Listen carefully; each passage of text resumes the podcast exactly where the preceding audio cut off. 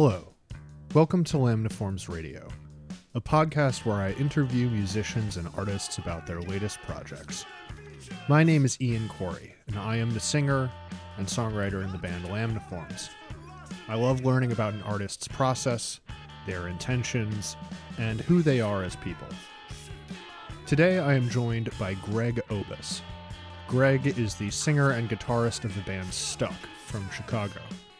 He is also the co runner of Born Yesterday, a record label which, in addition to Stuck's music, also recently released Cafe Racer's Shadow Talk. For a day job, Greg works at Chicago Mastering Service and has mastered records by Greg Fox, Paul Cherry, Another Michael, among others. Greg and I spoke about how this path through the Chicago music scene led to the release of Stuck's debut album, Change is Bad, a tense post punk record informed both by a sense of political hopelessness and the death of Greg's parents. Thank you for listening.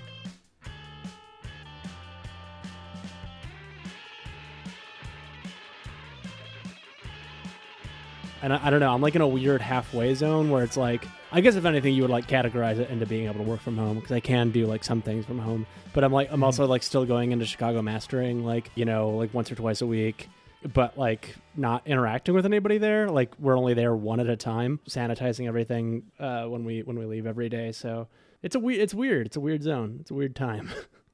but people are still still want to get their records mastered and whatnot. That so that's still yeah there's still demand for the service. I i think so. I hope so. I think like most of the projects that i have going on right now are things that are like i think people maybe had like you know money budgeted for mastering like uh you know beforehand.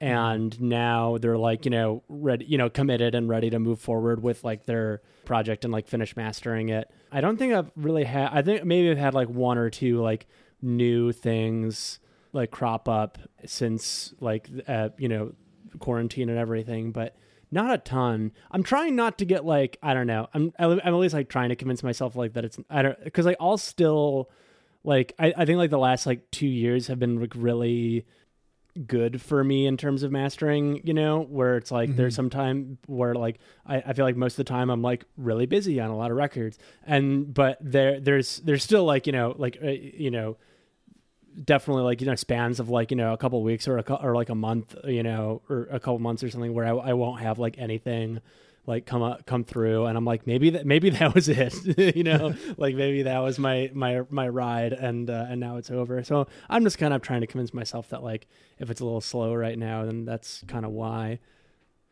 Yeah, I, f- I definitely feel like the industry as a whole is kind of put in a weird place. Obviously, that's like a understatement of the of the century, but I think that there's you know you see a lot of artists pushing releases back or you mm-hmm. know in, mm-hmm. in my case like I was going to go into the studio in April and then can't now. Yeah. Uh, and I'm still like working on the record but it's completely thrown the timeline off. And so I think you're going to you know see a lot of people making stuff at home but then how many of those people are going to like shell out to get their records mastered versus right. all of the the bigger industry stuff that's just been completely ground to, a halt yeah right yeah and it's like and also with like eh, that's so affected by touring too like if you mm-hmm. know if people aren't going on tour then they're not you know making money and maybe you don't don't want to pay for like you know a, a, professional mastering service. So you know it's it's it's like it's scary. Yeah it's it is I, I yeah it, it is weird. I don't really totally understand like i mean i don't know. I, I guess like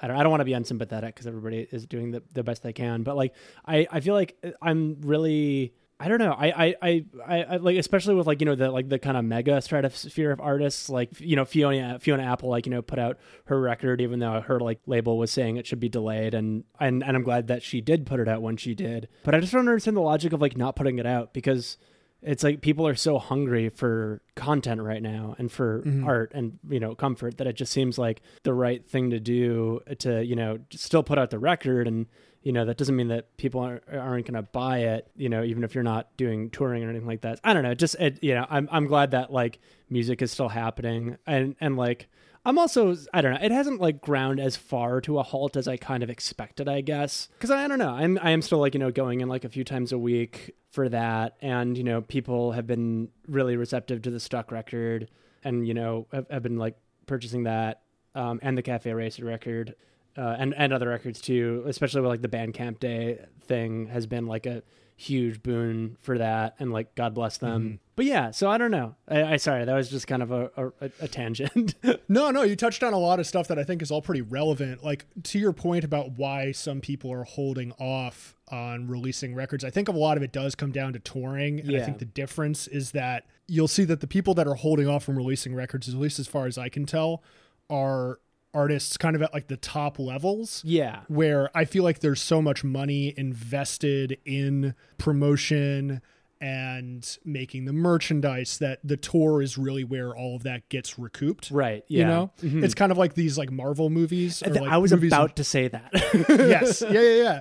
It's like the, the you either hit big and make like tens of millions of dollars adjusted. I'm you know pulling numbers out of my ass. Yeah. Or you don't make any. And I think the industry, like both the movie industry and the music industry, have kind of stratified in this serious serious way where the only way to make any money is to make a lot of money. Yeah, right. Right, yeah, of course. Yeah. I yeah, that's it's that's totally that's totally true. And yeah, I, I think it is like really at like the yeah, it is like in those like upper tiers of of like the music industry. Yeah, I was going to say it's like yeah, it is like the like, kind of like the Marvel or, or yeah, or like any any sort of like music or, or sorry, movie industry sort of thing.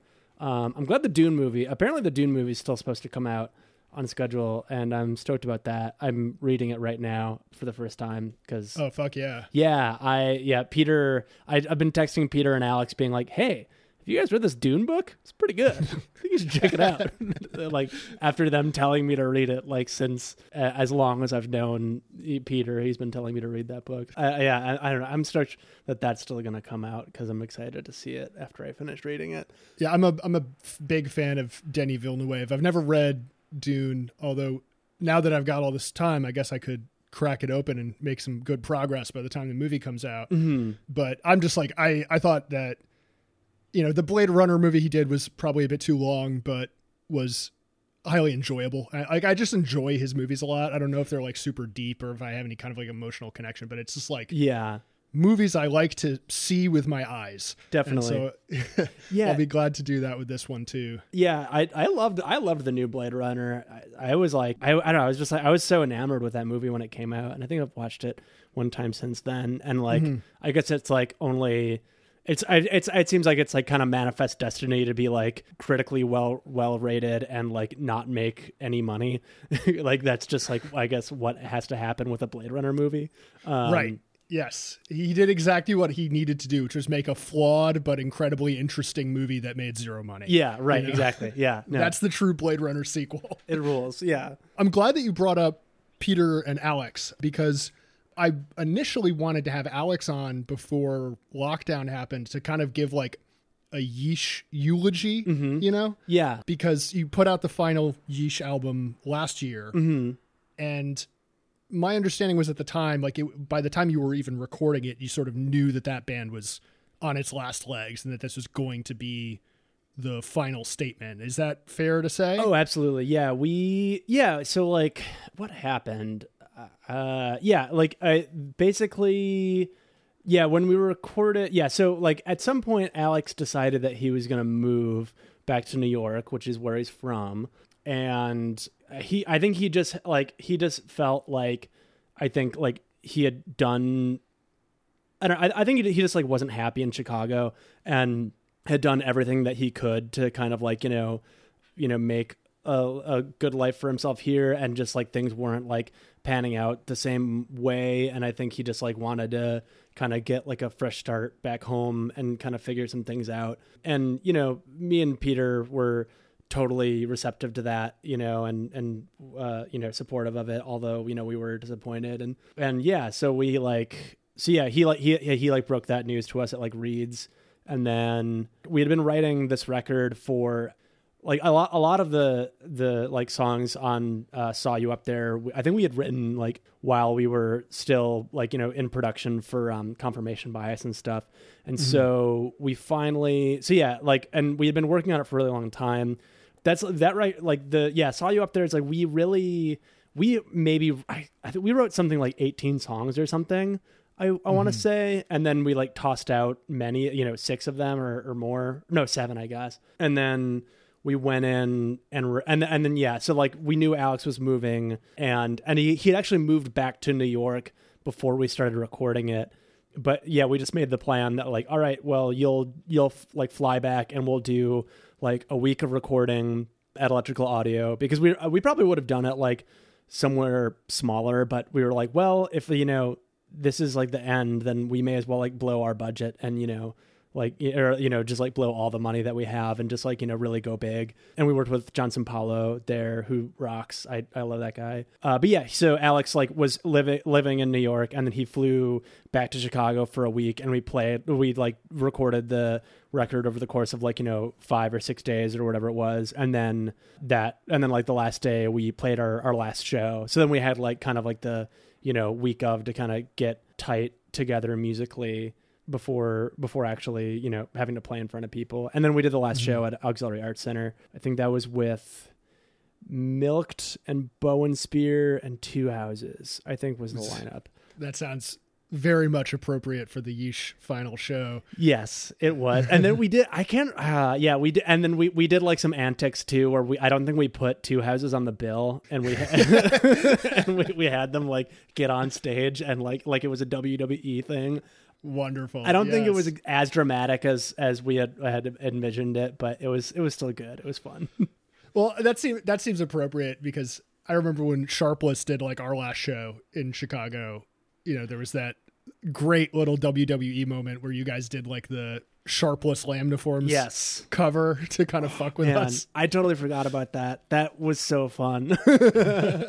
um, yeah, we. I. It's funny because we. I. I always in my mind like I think that's like, in my mind like Yeesh never covered anything, but I guess that's like the own the that's that's like the first time we covered something. And then the other day i was listening to like i was listening to aquarium drunkards radio station and like they put on alien lanes by guided by voices and i and i was like oh yeah i forgot we covered game of pricks at like our second to last show. Um, mm-hmm. and mm. detroit has a skyline by superchunk. But yeah those were anyways yeah that was that was really fun. I don't know. I, I com- had completely forgot about that And so, how much of the record itself is about the end of Yeesh? Because it feels like to me as a listener, there's definitely a few songs on there where, and I, I remember a while ago when you first announced that you were breaking up, I sort of wrote about how I felt like Yeesh was kind of this like diaristic project about what it's like to be in a, you know, indie rock band that isn't necessarily going anywhere. Yeah. You know? Absolutely. Yeah. I think I man, yeah, I, it's yeah, we I, I think the like saw you up there. I think a lot of Alex's lyrics were I think there was like I don't know. I think there was like probably some unpacking of uh maybe some like personal relationships that some unpacking of like personal relationships that maybe were like kind of eating away at him when he was like deciding whether or not to move and then like the the final track victory lap. That's like definitely yeah well i think the last two tracks actually victory lap and just shy are both like very much about like alex kind of unpacking like the feeling of like i mean I am pretty sure that like so yeah uh, Vic- victory lap i think it's like a song about being at like a bottle show essential uh, empty bottle show and like feeling kind of like out of place and like out of touch with what's happening and with like the people around him and like you know wondering what's you know what's going on and and not kind of feeling like just like this kind of um not you know fitting in with the scene around him and i yeah i don't know i think that and yeah i, th- I, th- I think i think just shy is about that too I, I guess I guess I'm not sure about the re- other rest of the songs in the record. Definitely none of my songs because I don't know. I think what a, I, I don't know. It's it honestly like it's been long enough that I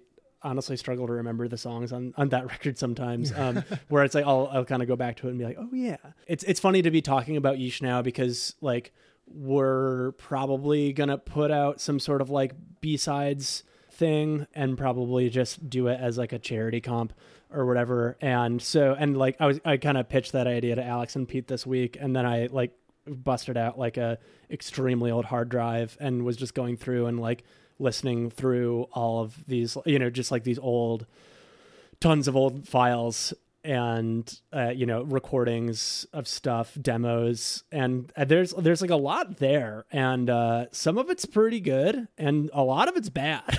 A lot of it's really bad. Um, and like i don't want anybody to hear it. But yeah like we did there there's like there's one song that we recorded at electrical for uh, saw you up there that we wound up scrapping just because like it felt like the kind of weakest song on the record. And i I like wrote my lyrics like in the studio and they weren't very I, I just wasn't very confident in them. And so but it sounds great. And we we had it like mix I mixed it and like we we had Matthew Barnhart at Chicago Mastering master it. Um so it's like it sounds good but it's it's you know just not the and and then there's some some other stuff but yeah like I don't know li- li- like listening back to like or going back on all that stuff is very interesting I think yeah I think that like I don't know. I don't think I just I it's it's just like interesting. I didn't don't I I I guess like when I moved to Chicago, I kind of thought it would just be like, oh, it's just gonna be like our band could be your life. Like, bam, I'm gonna like move here and I'm gonna find all the cool bands and like you know meet all the cool people and just like you know fit right in. And I, you know, I don't think it it just like really took like the last like you know uh, yeah, like eight years for me to even begin to kind of feel like, um, kind of like, you know, at like, I, I guess, I guess just like, a, you know, a really like a sense of belonging in Chicago's music scene. Like it, it took a really long time to figure out. Mm-hmm. And, and I think, and I think like going back to like, you know, listening to like old demos and stuff, like really made me like think about that, you know, especially like reliving moments. Like there's like some live, uh, you know, live cuts where I'm like, oh yeah, I remember this show. Nobody was there and we sound awful. like, you know, we're like completely butchering this song. And, you know, so I don't know. I guess it's like I don't I guess I don't really know where I'm going with that. I think I think it's just like that like, you know, it takes I th- I think just like, you know, figuring out your place in a in a music scene and figuring out figuring out myself as a person took a lot longer than I kind of expected it to. Do you think that was like a matter of maturing musically or finding the right style of music that fit into the scene? Or like that's a, a, basically what i'm asking is like do you feel like it was that what you were trying to do at the moment was like at cross purposes with the rest of what was going on in the city? Or do you feel like you just hadn't gotten good enough yet um i think a little bit of both i i think that like i don't know i th- i don't it just always felt like i i think like it definitely felt like there weren't that many bands that like we really resonated with, especially like especially like right when we moved to Chicago in like 2012. I felt I felt we were like you know kind of struggling to find like really like minded people, um, and it and it and it definitely like took a while. And um, yeah, I th- I think some of that was just kind of like yeah, just like a, maybe a little bit. Like I, I think I think that like we probably would have like found like a foothold in music a lot faster if we had like moved to Philly or New York like uh, right out of college. And you know, I, I just just because like I you know especially because like all the bands that we were listening to at that time or, or like you know that we that we felt were like you know contemporaries and you know trying to play with like we're really out there. So yeah i think i think it was like it was it was part it was part of that. But yeah and I, and then i think another big part of it is like i don't really yeah I, I i another big part of it is just like yeah i think we had like a lot of maturing to do musically and for me personally at least you know to to kind of figure out like yeah just I, I don't know. I mean you know just like the the like ep that we made in college and then the first one that we made here. I don't know like they're cool. And there's definitely some good songs and good moments on there but like uh, you know largely it feels like goof, goof you know like we're just kind of teenagers with bills that are like goofing around sometimes. And that's fine. And i don't, I don't want to like you know i don't want to say that's like you know bad or anything like that. But it you know it, i definitely feel like by the time we got to like no problem which is like the first full length i feel like we had started like there's still moments on that record that i uh, make me wince a little bit. But but by and large it's like there's you know i think that that's when like the songs are really kind of starting to mature and kind of like take hold and and and i think that record aged pretty well. And then I and then I would say like the same thing continue, and then like I think confirmation bias felt like an even more cohesive thing, and then uh, saw you up there as well.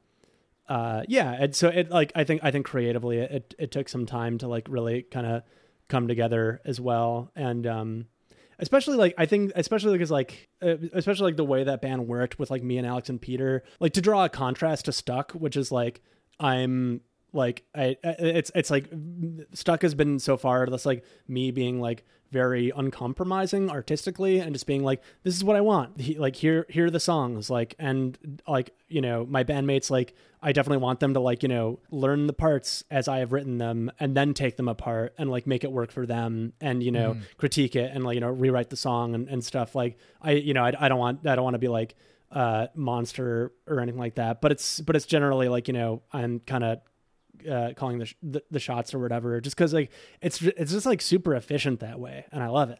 Um, right? Yeah, I wrote this thing a few weeks ago about the sort of like different structures of songwriting power in yeah. bands, mm-hmm. you know, and I think that almost everyone that I know has gone from some form of like democratic songwriting, yeah, gradually towards more author- authoritarian band organizing, right? You know? Yeah. Mm-hmm and I, I think that like obviously uh, to your point, you're still allowing for input from the other musicians, but the yeah, it just makes more sense on a workflow level if there's one person whose like main job in the band is to write the songs. It kind of makes everyone else everyone else's jobs a lot easier right yeah you know? exactly. Yeah that that's that's how that's how i feel about it. And like i think it's just like it's it's less of a stressor on my bandmates too. Like donnie is has has a, like a solo project he's been working on. Like david has gentle heat which is like you know his songwriting baby and you know vastly complicated music that I, I definitely can't play. Um, and and uh, you know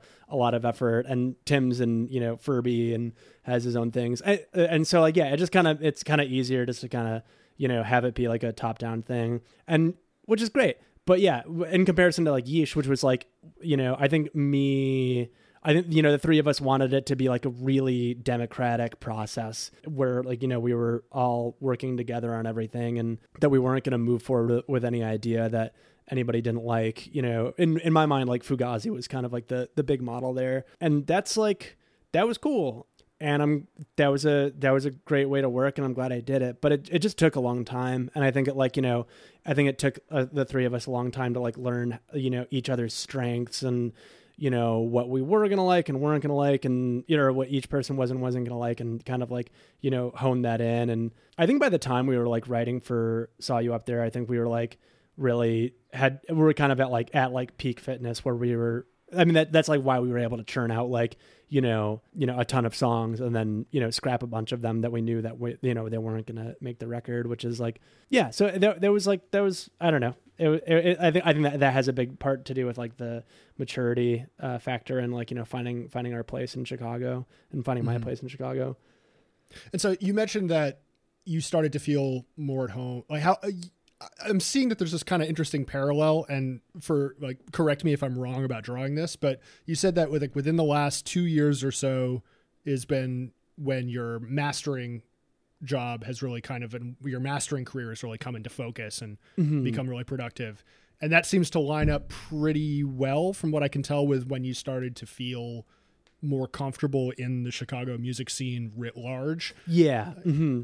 yeah. I think I think that um I don't know exactly. Yeah, I, th- I mean I think those two definitely two things definitely correlate. I mean I think the bit I think for me personally and and I definitely wouldn't say this for you know I I wouldn't speak for Alex and Pete here, but like I think I think a big part of like learning to be comfortable in and and like find a kind of like more of a sense of purpose in uh, like the music community here had a lot to do with like I hate to say it, but like my my big Leo energy, which I, have heard this is a thing that like Leos do, where it's like like no, I don't like that person or whatever. Like I for some reason I I feel I feel like you know I, I think for a long time in like my early and mid twenties I like thought that everyone was like against me or you know that I had to have this like sort of like adversarial relationship with music and with my peers, mm-hmm. which was like super poisonous and really unproductive.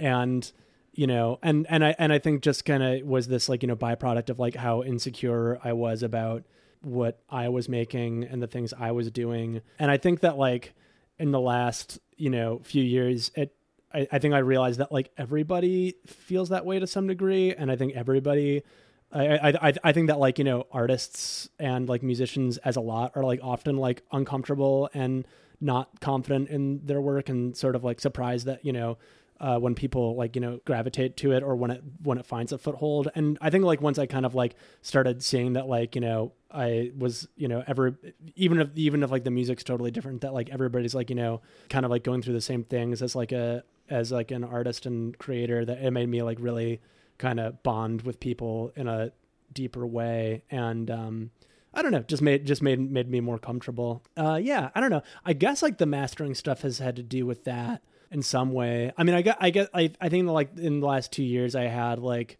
uh, you know some some bigger records come out like with the deep first deeper record and the Paul Cherry record and and I don't know maybe those had something to do with like maybe people being like oh he mastered those records but I don't know yeah something like that.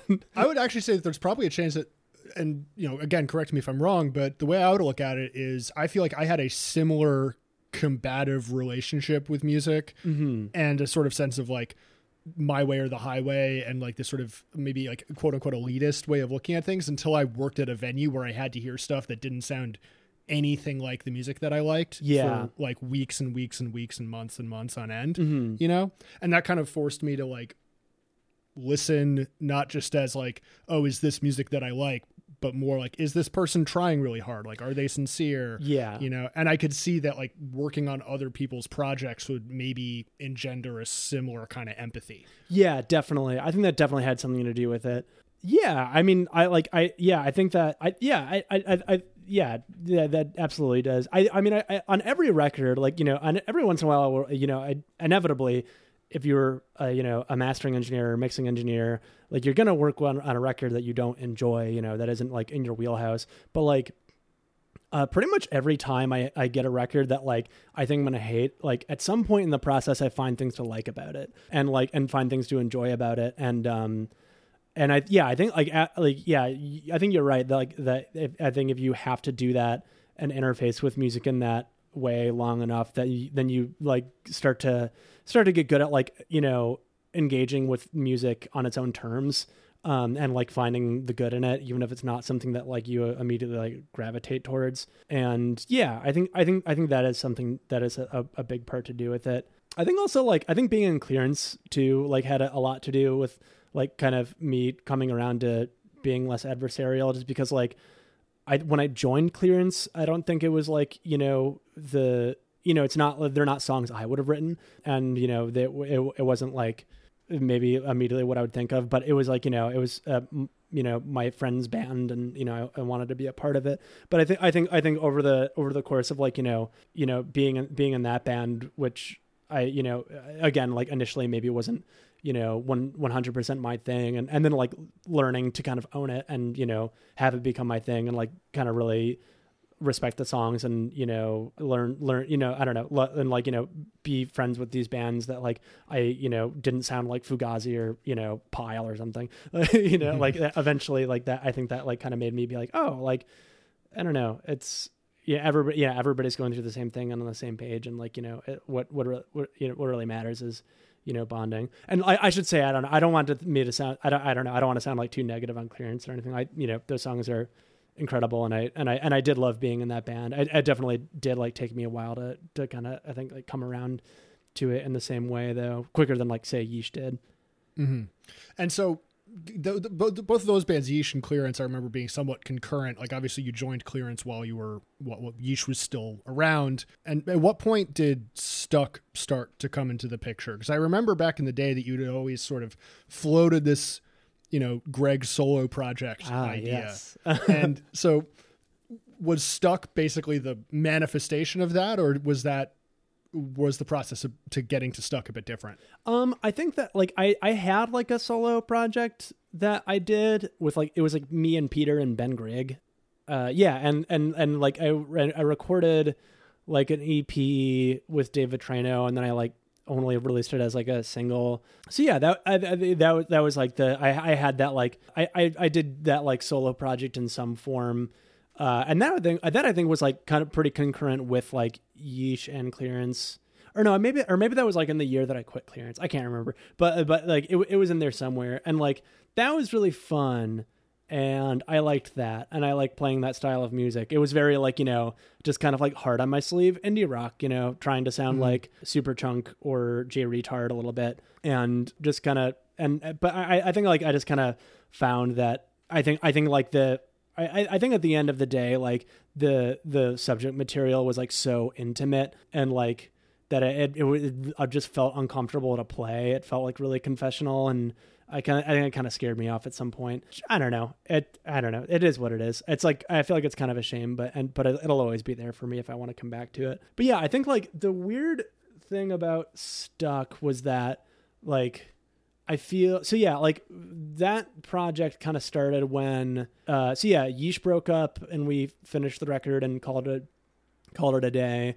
And then Clearance put out uh, at your leisure and then we were touring on that like really aggressively for like a year. And then like Mike got into uh, Mike Bellis got into like grad school and and moved to Scotland on a Fulbright for that and yeah and so and and so then like uh, you know like I, I, suddenly didn't have any musical project except for born yesterday my label um mm, okay. and and that was and so i th- me and kevin kind of started to kevin fairbairn who's my my label partner um we had st- we had started like the label sometime in like 2017 and we and so then like after all the bands kind of ended that kind of became like for for me and kevin was also in clearance and so that really became like our kind of like creative project. We we had kind of figured I think we kind of were in this headspace where we are just like, okay, we've like graduated from like, you know, being in bands. We don't really want to tour anymore. Let's just, you know, and, and like I think both of us had had, had our hearts broken by by you know the record industry in different ways, and and we're just kind of like ready to to just you know move on to this thing that would be more of kind of like a managerial or like you know um, supportive position. You know, we were ready to be on the sidelines, and so that was just kind of like my main focus for a long time. And what were the early days of running the label like? Like, what was what was the early stage before Stuck happened? What was the the Born Yesterday day to day like? Um, we we we kind of started the label because we thought it'd be funny if we if we ran a label like, and that and that was when Clearance was still a band, and I think a lot of like the early conversations about the band happened when we were on the road in Clearance, and then and and then uh, like a uh, like kind of by accident we wound up living together because I had bed bugs and he had like kind of suddenly lost a living situation and we just kind of like were like ah both of us need like a roommate like we're just gonna move in together um mm-hmm. which wound up being like the best possible thing for like a budding label because like it re- you know we just were around each other, you know, like we could like, you know, talk about like, you know, oh, like, did you call a Gotta Groove this morning? And like, you know, about, you know, getting the, this record press. Yeah, I did, you know, just like over breakfast or whatever, or, or after band practice or something. Uh, so that was really nice. Yeah. We would just kind of like do it on the, yeah, like as we saw each other in passing. And yeah, that started with the first band was Landowner and we found out about them because Dan Shaw, who's in Landowner, saw clearance on the road and handed them a tape. And, you know, I don't know. A lot of yeah, a lot of times when you get handed a tape on at a show, you're like not sure if it's going to be good or bad. But they, I, I wasn't in I wasn't in clearance at the time, but they the four of them listened to it in the car and they were like completely floored by it. And then and then they were like, "Oh man, Greg's either really gonna like this or really gonna hate this." I don't know why they thought I was gonna hate it, but like they, you know, like uh, like later on when I was playing with them again, they showed it to me and and I was like pretty blown away by it. Um, and that was like their first record, Impressive Almanac. And we, yeah, and then so like when when I came, when me and Kevin were like starting the label, like Landowner was like one of the first bands that we had thought to ask, and uh, they were real surprisingly really receptive to it. And and yeah, so then that that was like a huge. I mean that that release like did uh, well, and you know like we sold out of those records, which mm. still kind of blows my mind. Damn, um, yeah, congrats. Yeah, it's like it's out of it's out of print now. Um, and uh, which is you know wild for like a first release to happen. Yeah, I'm I'm so proud of like Dan Shaw. He's just like he's he's just like really incredible uh, songwriter and like polit not only like songwriter and like musician, but like just kind of like political thinker. Like mm-hmm. I don't know. I think like I I just you know I like you know, I, I feel I feel like the stuck songs. It's like oftentimes just like me parroting out like whatever I heard on like on the media or whatever, like you know, lefty podcast or or whatever. But like I feel like Dan's ideas are like really like you know fresh and interesting and thought thought provoking in a different kind of way. But yeah, so that was so that was like a really cool way to start the label. I think like both me and Kevin still feel like extremely grateful that we got to be a part of that record. So yeah, like and then at that time, like you know, we were kind of graduated from bands or felt, felt thought we were, and then like by you know just kind of started demoing stuff at home and just you know for fun and you know just to kind of goof off and i had kind of had like eventually like had like you know gathered some songs together and like kind of you know was thinking about starting a band but i was i was very intent on like not touring still and um uh, spoiler alert, I'm still not on tour. uh, but yeah, like, you know, just like I didn't want to tour at all and I didn't want to, you know, put any effort into it. I just kind of wanted it to be like, you know, a fun local like punk project to like open for if like a friend's band comes through and they're having f- trouble finding like local support, like, you know, I can get my band together or whatever. And that's kind of like the extent of like the band that I really ever wanted it to be. But yeah, it just didn't go that way. I like you know eventually like you know we got you know we kind of got the had some like lineup changes and, eventually it wound up being me and Tim Green uh, and Donnie Walsh and David Algrim and the and you know yeah it, you know we we just kind of like started playing around and you know I yeah just yeah, like I, think I think we we our first show was at Ben Griggs' house with Fucker Jr. and some other bands, and then our second show was at Exhalants at Sub T, and then I like I can't remember. I don't know if it's like I think it might have been our third show. Oh no, our third show was with Pool Holograph at a DIY space called Grand Manor, and that was like really I think like the first kind of turning point of the band where it was like oh like people are like really receptive to this suddenly mm-hmm. and like and and it was also like you know wild to be opening for pool holograph which is like they're friends of mine. And you know i think they kind of you know had us on the bill as like a you know like kind of a sense of you know goodwill. You know to their friends and like oh like they can be the opening band and that's fine. But you know they're you know they're they're and they're my friends and like you know I love them for that but I'm also like deeply revere that band like they're just so such uh, wildly talented songwriters and players. And so, yeah, that was just like a really fun show. And I think that like after that, we kind of just like started taking it more seriously. And then, and then we we got to open up for this band Lithics at um, Empty Bottle. And I think after that, we were like, oh, like it's weird that we can get onto like a bill opening up for Lithics, who are you know another incredible band. And you know, I think it kind of made us kind of start to take it take things more seriously. So during those early shows were you playing the material that would end up on the debut record that just came out yeah yeah yeah all the all like i think there's like maybe there's two songs that we didn't put on the record that yeah that were like just kind of fell by the wayside along the way but the the uh like plank and era and um wrong question were all are, were all really early songs. On that note, wrong question that was written collaboratively. Like there's there's still mm-hmm. definitely some stuff that's like written collaboratively on the record, in, including like Invisible Wall, which I think is like everybody's favorite song, and which is always baffling to me because it's it's not my favorite song on the record, but you know I, I'm glad that people like it. If I had to speculate about why, it's the repeating decimal thing is just like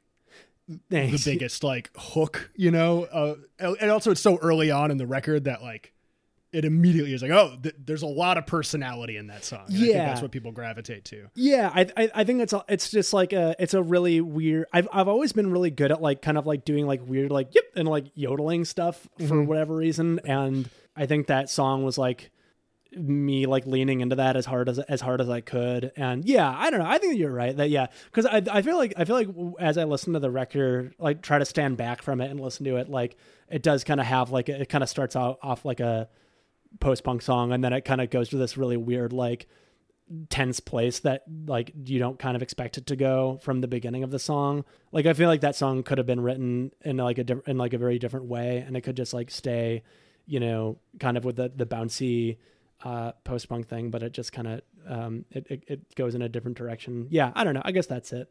Yeah, um, it's it's it's simultaneously like it gets you with the genre stuff of the post punk element, which is definitely like much more pronounced in this band than any of the previous bands I've heard of yours. It seems like yeah. that was something that like the the you were going for, but there's the difference is that like the drama gets like really cranked up by the end of Invisible Wall. Like it feels like it's not just like there to sound cool, which mm-hmm. is my problem with a lot of post punk is that it's just like holding you at a remove for the sake of being at a remove. I And totally yeah. hmm and this instead it's like no we're going to get to that emotional core and i think that's the other thing that makes the song resonate is the feeling that you're describing. You know one you're using a metaphor of you know video games as like it's a, it's the language that I think our, a lot of our generation speaks to Mhm. describe a situation that I think a lot of people feel like they're in. Yeah. You know, Right. like yeah. being an NPC in someone else's game. It's like I, I would say like a, a predominant feeling. Yeah, you know? definitely. Yeah, and I, I think it, it, yeah, it does kind of just like it feels like it kind of gets at like I feel like that song does kind of map out like a lot of major themes of like the record and and the band. And yeah, I feel like there's I don't know. I I feel like the I I feel like Stuck came at like I don't know. I think so. Yeah. Ever since high school, I think I've always been in like a lot of bands, and you know, I don't know. And it's like every musician, you know, that you just wind up being in a lot of bands if you play something, mm-hmm. especially if you play bass or drums. And yeah, I just kind of like, I, I and like I, I think like in my you know 20s and like living in Chicago I kind of had it like compartmentalized where it's like okay Yeesh is the band where I'm like I want to be like heavy and dissonant and like you know uh gritty and then clearance is like where I get to kind of like ride in the back seat with the this you know you know these more song driven pieces and and you know and and stuff. And and that and that's it you know and like and uh that you know felt good and and that worked for me for a long time. Um and I, I and I didn't like I didn't plan it out like this but I think just like having no being in no bands for like the course of a year and like just kind of like figure goofing off in my you know like you know in my bedroom by myself like demoing stuff i think like kind of like the the two kind those two kind of things kind of came together in a way where i was like okay like you know these are gonna it just wound up being this like you know very kind of songwriter focused um, you know, kind of top down mentality that like could be fuzzy and like fucked up and, and, and emotional at times. And, and, and also was just kind of just like, you know, me trying to, you know, imitate like a lot of the just kind of post punky stuff like that I've been really listening to for the past several years, like, um, Mhm. Lithics and Marbled Eye and Omni and, you know, all, all that stuff. So yeah, it just kind of like, would it be would it be fair to say that Ought are probably another thing that's in your ingredients at this point? Oh, big time! Yeah, Yeah. I, I love. Yeah, they're well, they're like they're like one of those like constant bands for me. Um, Mhm. where it's like I think that I don't know. I yeah, they, they were a big thing for Yeesh too.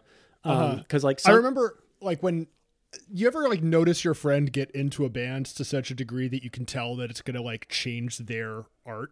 yeah, yeah, definitely. That's how I felt when I saw like when you got into Ought. Like you got into Ought like the way that like people get into bands when they're teenagers. you know? Yes. Yeah. Uh huh. Right. Yeah. Yeah. I def. I, I think like all of us got like really obsessive with them for a while, and I don't know. I th- I think that like a big part of that, uh, one of the big parts of that was I think I just like I think I just found out about them through like.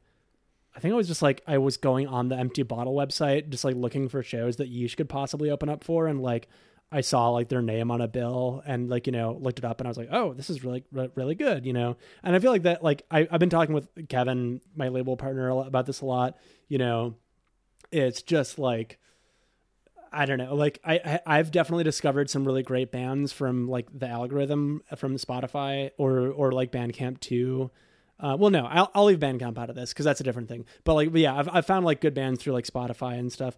But like, I think you know, finding something on your own and like seeing a band open up for you know just seeing like an opening band at a show or having a friend give you a record or you know find you know seeing something on a bill uh you know I, I feel like that like always like m- is like a multiplier for like you know your engagement with that music that like Mhm. can't be replicated by an algorithm. And i think that maybe that had something to do with it. Yeah i i i, I love i love uh, just like sun coming down and the record before that are just so such like beautiful records.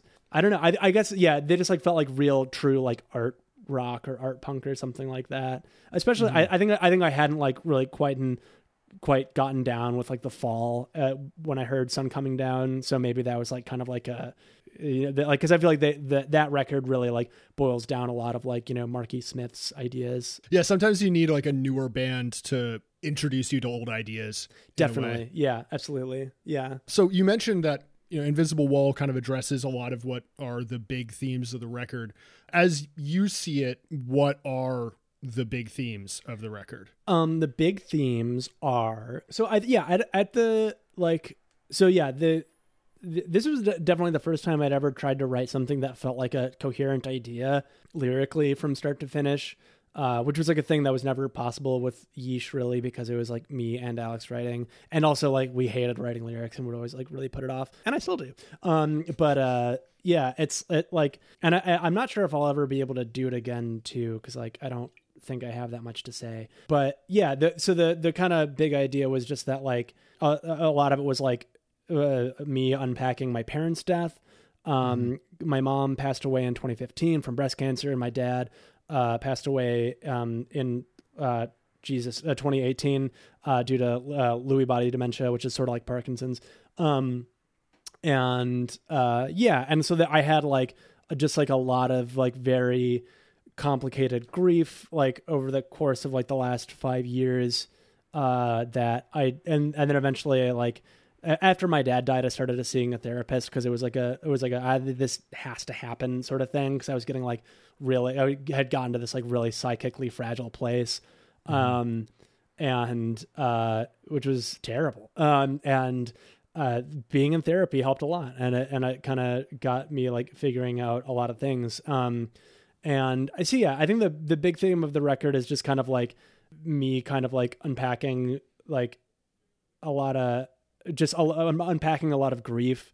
And like in, in that time, I think I just felt like a, a lot of like very like deep kind of nihilism about the world and uh just yeah, just like really down on life. Um and and and and I kind of just like wanted to write a, a lot about like about like that kind of like feeling of the the the feelings that you go through in grief where it's like these feelings of like like nothing matters uh everything's worthless i am worthless um and uh yeah so and so so like so like death in that way and then and then on the other end of it is like the kind of political end of Right. um this kind of death of any like political imagination in in basically like I don't know the Democratic Party or whatever, and like yeah, where it was just like you know like you know not nothing nothing can fund like it, just like the Joe Biden quote like nothing will fundamentally change was like kind of that was like the impetus for like change is bad. Um, uh, right. Yeah, as- yeah, yeah. I see. because that's what it boils down to. It's like it's like no, change is bad. It's like and and so and so yeah, it was like they're, they're like I feel like it's like the the two things where it's like um yeah, any type of political change is bad or like imagination for any future that we haven't already seen eh, like you know in like you know neo, neoliberal policy. That's one thing. And also like just like the amount of changes that i was going through personally or, or in, in that time um and like the grief that i was going through those things like just felt like really cohesive to me in my brain. And i think i try to like kind of hit on both of those in every song at some point. Um and yeah, Yeah. that's kind of where it went That's a, that's a really clever way of combining those two ideas because they're almost like in their actual interpretation mean two different things. yeah. You know? Mhm. Like they're they're two very separate emotions. Like it's on one end people telling you that change is bad when you want change, Mm-hmm. and on the other hand experiencing change that is actually bad in your life. you yeah know? mhm, right Um, so that that adds like a really kind of dense soup to for the the lyrical themes to kind of stew in. It's cool. Yeah, yeah. And then I yeah, yeah, exactly. Uh And- it's a lot. Yeah, yeah. But it's, the other thing that I was getting a lot from the record is just sort of like a sense of fatalism, you know? Mm-hmm. Like, especially with the closing track. And I, I always look to like closing tracks to kind of tell me how to hear the rest of the album, sort Right. of. Mhm. You know, because where you end up sort of explains where you were going the whole time. Mhm, Definitely.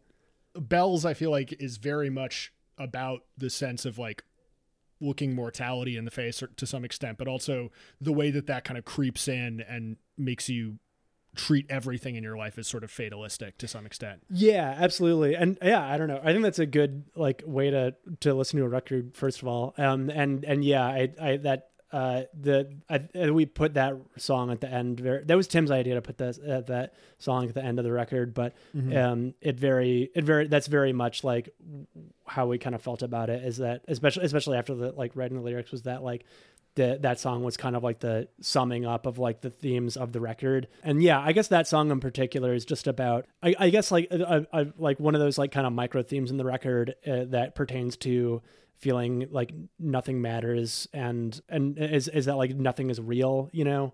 Um Mm. and and i think that's like kind of what invisible wall touches on a lot. Yeah, yeah. uh, which which which uh, well, you know just like feeling like is like is this like a video game or a simulation or something or does anything really matter?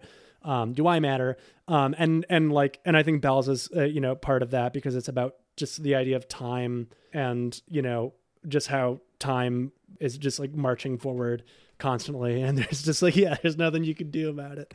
Um and it's it's it, it is very like yeah fatalistic and uh yeah it's just yeah uh yeah like i, I guess there, there's a, like the kind of this uh, the idea of that like time is a dimension.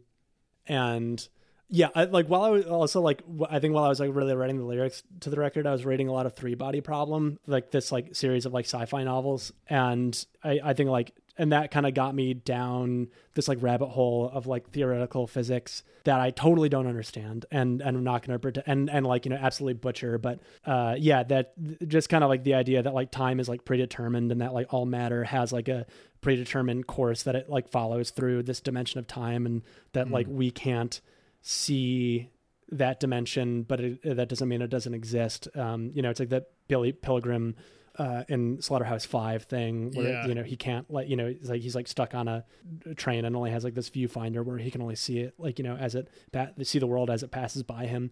Um, right. That actually like, brilliantly also kind of loops back around to our uh, Denis Villeneuve discussion because that's also sort of what's going on in Arrival as yeah, well. I've been meaning to rewatch Arrival. I totally forgot. it. I keep, I God, I gotta like get make a list of like movies I've been meaning to rewatch in quarantine because that's that's high up there. Mm-hmm. Yeah, Um, I that would be heavy considering it kind of draws from a lot of the stuff that you're talking about. But yeah, yeah, it's it's a it's a that's a really good movie. I I, I would recommend rewatching it. I quite enjoy it personally. Absolutely. Yeah. Yeah. I, I see. Yeah. That's like, I, I think that's like kind of, that's definitely like what the, all the major themes of Bells kind of are. And, and I feel like it kind of like, yeah, like reflects on every, everything back in the record. Uh, There there are two other groups of songs that I'd like to to touch on. Um, Yeah. you, you brought up wrong question, and that's one that I thought was interesting because I feel like a lot of the criticism. You know, on some of the other more politically oriented songs, it's kind of easy to be as a listener be like, "Yeah, I agree," and that makes me feel good. Mhm. You know, and then wrong question is great because it kind of like twists it back on the like it, it sounds like you're describing the lifestyle of someone who could potentially be a fan of your band you know yeah. Uh-huh. Right. Yeah. Yeah. Definitely. Yeah. People. I, I feel like. I feel like. Yeah. I don't know. People. I. I feel like if any. If anybody. I feel like I, I get asked about that song a lot.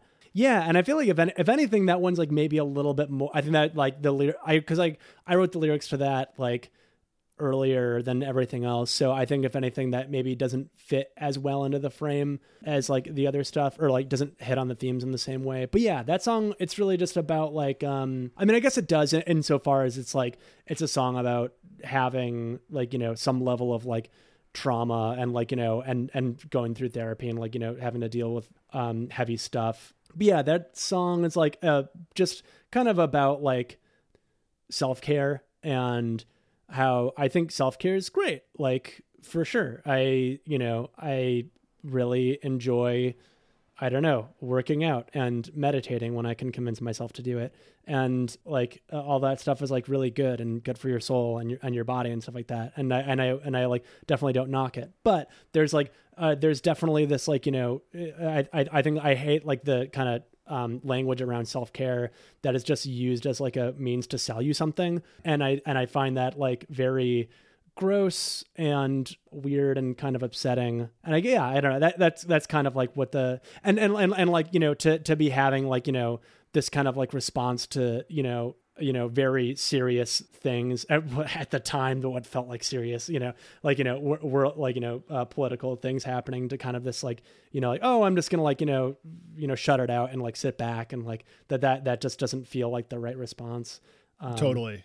But it's also the kind of response that like people like to your point it's really easy for a bunch of corporations to see like oh people are really stressed that's a great time to sell them something that will calm them down yeah right you know exactly And yeah to use the language of like oh take care of yourself because you're in a rough spot to then sell you things that ultimately are not going to solve the problem, but will at least make you, you know, sink into your couch for a while. Right, exactly. Yeah. It's it's just it's very like it's it's just like a very it's like one of those things that like, you know, it just gets used very cynically in this like a really cynical way by by, you know, large big big corporations and big powers, which is uh yeah, I don't know, it's gross. That and that that song kind of got set on by like I don't know, I I I watched like Polygon posted some like video about how Pokemon and like Hello Kitty and all of the very like cutesy like Japanese uh, stuff all came about in the 1990s, which was like Japan's lost the lost decade, where they Right. just had like a, a crushing depression,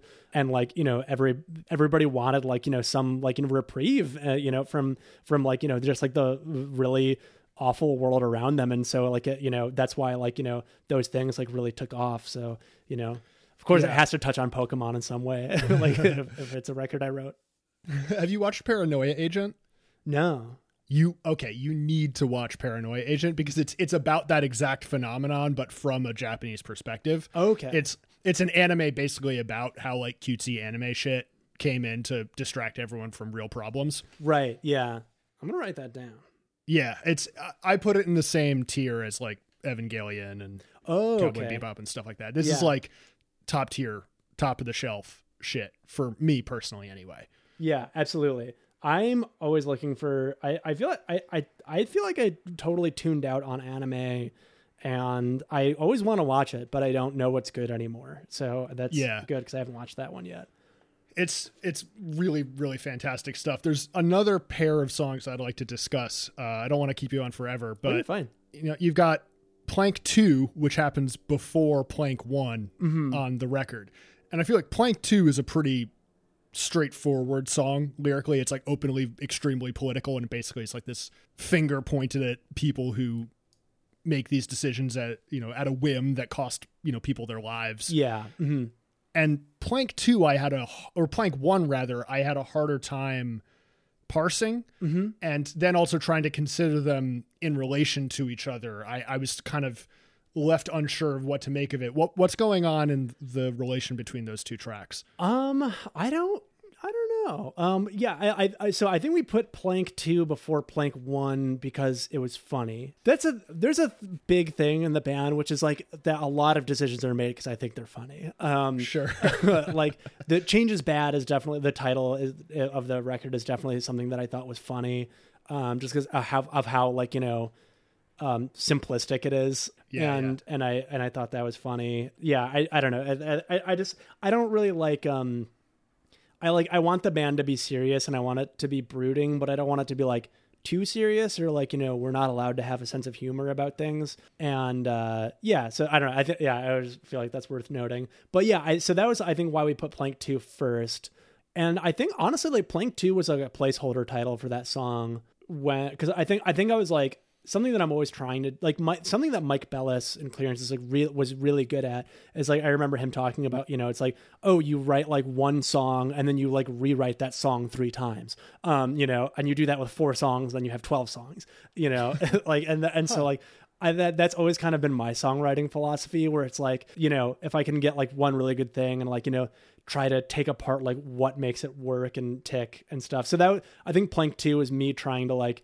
rewrite plank 1 and it kind of just stuck around as like a a working title and and never really left. But i think i think that like given that like dichotomy about or the the, the kind of like dual meaning of like change is bad where it's like at one end it's like you know highly political and one end it's, it's highly personal i feel like i feel like plank two is like the highly you know political end. And then plank one is like the highly personal end where that, that song's like like very directly about like my dad passing away.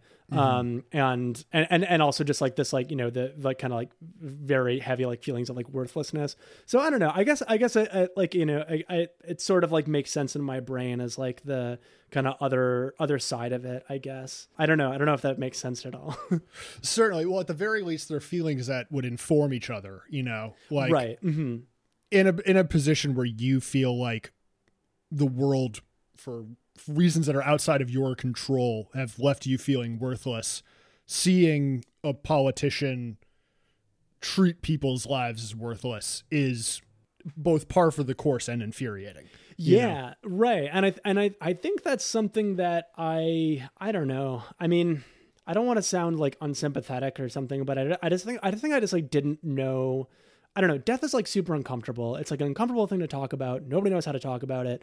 You know, it's something that we all are going to go through. You know, either losing someone and then you know ourselves dying eventually. Like, and it's like kind of like the the biggest you know it's just like the biggest thing that you know like w- that defines our existence and it's like and nobody knows how to talk about it and i and i Mm-hmm. i don't think i really knew how to like really even feel about death or cope or cope with death like um until like you know i lost both of both of my parents which again it's like that's like a very common thing. And i think that but i think that like just like even that like very common experience of like having to go through grief of like you know having lost you know loved ones really like recontextualize when you hear you know about you know domestic abuse you know killing people which I, I think was like specifically what like um was like you know trump rolling back like you know you, you know like uh various like laws on on that and like you know like th- people are gonna die from that. And like you know that that's like when you when you I, I think it just like when you hear about death in the news it just like takes on like a much bigger meaning. I think that's like it's especially true now with like you know like it, there's a 9-11 every day you know? Like uh you know it's like there's you know like 3000 people dying like you know and like Right. all the time. It's like you know that it's just unfathomable. And um like the way that you know that the a- absolute utter disregard for human life from you know uh powers you know from from like you know the Trump administration and Republicans and and you know some like some Democrats is like just so I don't know yeah it just sucks it's disgusting to your point, the the fact that you look at a number like that, like three thousand a day, and it kind of just like makes your eyes cross, like you can't actually figure that out. You know, mm-hmm. it doesn't it doesn't make sense. It doesn't make lived sense. Like we can't put a finger on that. yeah But and I, like I, I, you can probably tell that I've been pushing slowly more towards the sociological and political end of your songwriting because I myself am sort of uncomfortable asking you and talking about death because it's you know maybe that's my fault as an interviewer but it's just like Oh, not I don't I don't know how to talk about it. Oh yeah. But no one does. Yeah yeah. But to your point like having a personal relationship with death in the way that you do does you can't explain deaths like 2998 yeah right. But at least you have a crack in that figure that Mm-hmm. allows you to put everything else about it into perspective Yeah, right. Yeah, it's like yeah, definitely like yeah, it's like a what's the word I'm looking for? Oh my god, like a cipher into that, into like you know kind of what that means, you know, for you know everybody that's gonna like you know lose somebody because of this. Yeah, but yeah, it's like it's like I don't know. I, I yeah, I don't know. I don't. I, I think that's like that was something that like took me a while to figure out like what uh you know when you know my my mom passed away in 2015 was like you know I think I I felt like I think I think kind of like I don't know. i, I wouldn't want to like compare like grieving my parents because that seems like a bad thing to do. But I, I think like when when my mom passed away, like I don't think I, I knew as many people who had like you know lost uh, really close loved ones, and I didn't I didn't know that nobody knew how to talk about it. So I just thought everybody was like alienating me.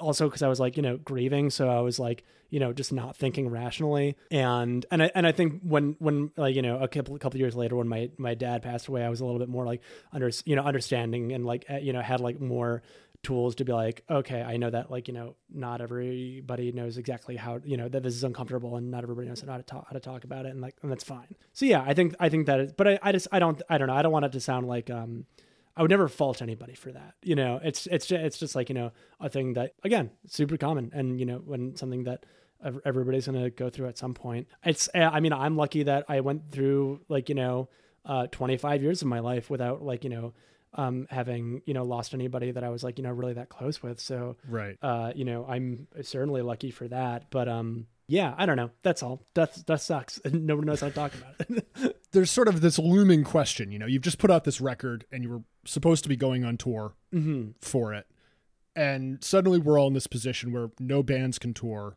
Right. per the conversation we had at the beginning of the call about you know you didn't make the decision to push your record back you're like no we're we're putting this stuck record out into the world hmm and it seems like at least from where i'm sitting the response has been really good Yeah. and i'm just sort of i'm curious about what your state of mind is about you know, you're kind of in a, a really weird position of having this record out that people really like and not being able to promote it on the road. Yeah. Uh, how are you grappling with that?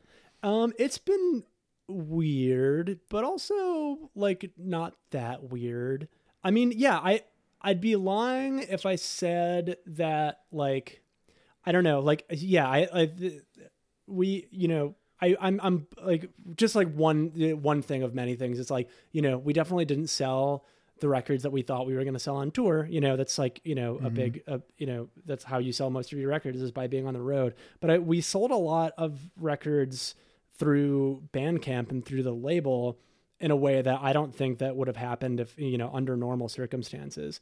Um, Right. Like people like, you know, really have like really gone to bat for artists and for their friends in the last, you know, couple months in a pretty staggering way. And, you know, I think I think like having the record out at that time has certainly I think given it maybe more uh, kind of visibility. You know, I'd be lying if I said it if I said it didn't give it like you know the record some more visibility. It's like you know people are like you know really eager to you know support bands that you know have had to like cancel tours and stuff like that. So that's been it's been like it's I mean it's been cool. You know, I you know uh, obviously it's not the circumstances that I would want that to happen in, but uh, you know, it's it's definitely a factor. So yeah, it's like I, I'm I'm really like super pleased about about how like the record's been doing and um, how people have received it. People seem seem to like it, and yeah, I, I don't know. I th- I think it's I think it's like a a reception that I've gotten for it's it's a different than any reception I've gotten for any like anything else I've ever really been a part of,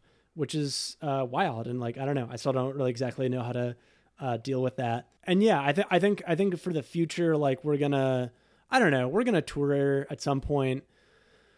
Uh, but I don't, I don't know when. You know, I like, I, I think, I mean, we'll we'll see what happens when it happens. Is like you know, stuff stuff starts to reopen. But I mean, I can't really fathom getting on the road again until there's like like a vaccine or a you know widely available means of treatment you know Mm-hmm. I just don't really know if I'd like. I mean, I'm probably going to be. It's probably going to take me a while before I even feel comfortable going to shows as like a patron. And I and I, I don't really. I haven't really like quite unpacked what it's going to mean for me when like you know venues start opening again and and I can go back to work. But maybe you know there's only you know they're not letting in more than like 50 people or something like that. I don't know. Right. We'll we'll see what happens. But I I think I think we are like really eager to go on tour again uh, because we we did like two tours. We did we went on tour with Pile and then we were, went on tour with Shell Shell, and both of those were short but super fun. And yeah, I, th- I think we just like you know we've really it's always kind of a question with a new band like you know like what's touring gonna be like, and and I feel like we you know have found that we the four of us enjoy being around each other and that we can do it, and it seems like audiences are receptive to it. So looking forward to hitting the road again. But you know I just I just don't really see it happening anytime soon. But it's just I don't know. I think it's just like you know it's just like another one of those things where it's like you I think like the sooner that you accept it, the reality of it, the easier it is to you mm-hmm. know that like yeah we're just it's just gonna be we're just not gonna be able to tour Right. and that sucks but you know and and i think it means something and you know and and i'll be the first that means something very different for stuck than it does for like i don't know you know like you know like any any i've like you know I have like many friends bands who are all like you know act like that's like their job and they and they they rely on income from merch to like pay their rent and i'm not in that i'm not that in position in that position none of us are you know i i all of us have like day jobs so I guess it's like, you know, easy. It's easier for us to kind of like, you know, just like really like kind of put the idea to rest for a little while. But that's that's kind of where where we're at right now. Well, you know, best wishes. I hope for all of our sakes that we're all in a position where we can see Stuck live sometime soon, and that we feel safe in doing so. Thank you so much for joining in on the call and talking about the record with me, man. I've had a I've had a blast doing this. Yeah, thanks so much for having me on. This has been super fun, and I'm I'm really glad you asked me to be a part of it. And um, thanks for thanks for listening to the record. And, and yeah, this has been this has been chill.